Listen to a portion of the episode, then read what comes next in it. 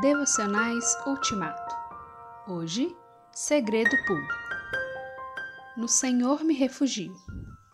Como então vocês podem dizer-me, fuja como um pássaro para os montes? Salmos 11, 1. Táticas de sucesso geralmente permanecem em segredo. Uma vez tornadas públicas, o número de pessoas bem-sucedidas aumenta e nem todos querem dividir o sucesso com outros.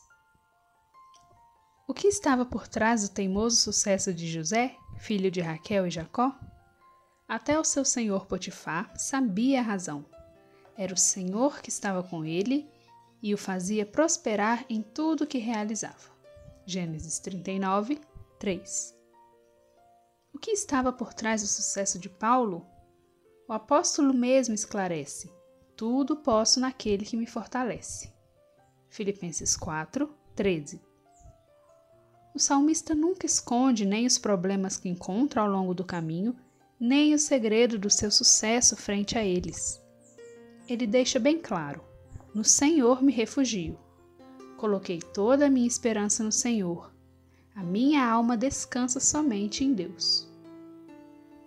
A tática do verdadeiro sucesso, do sucesso para o bem, do sucesso para a honra e glória de Deus, do sucesso altruísta, do sucesso com ética, do sucesso não consumista, do sucesso sem soberba, consiste na disposição de recorrer sempre ao Senhor.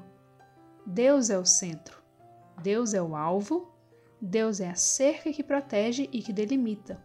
Deus é o guarda-chuva, Deus é o chefe, Deus é o guia, Deus é o abençoador, Deus é tudo.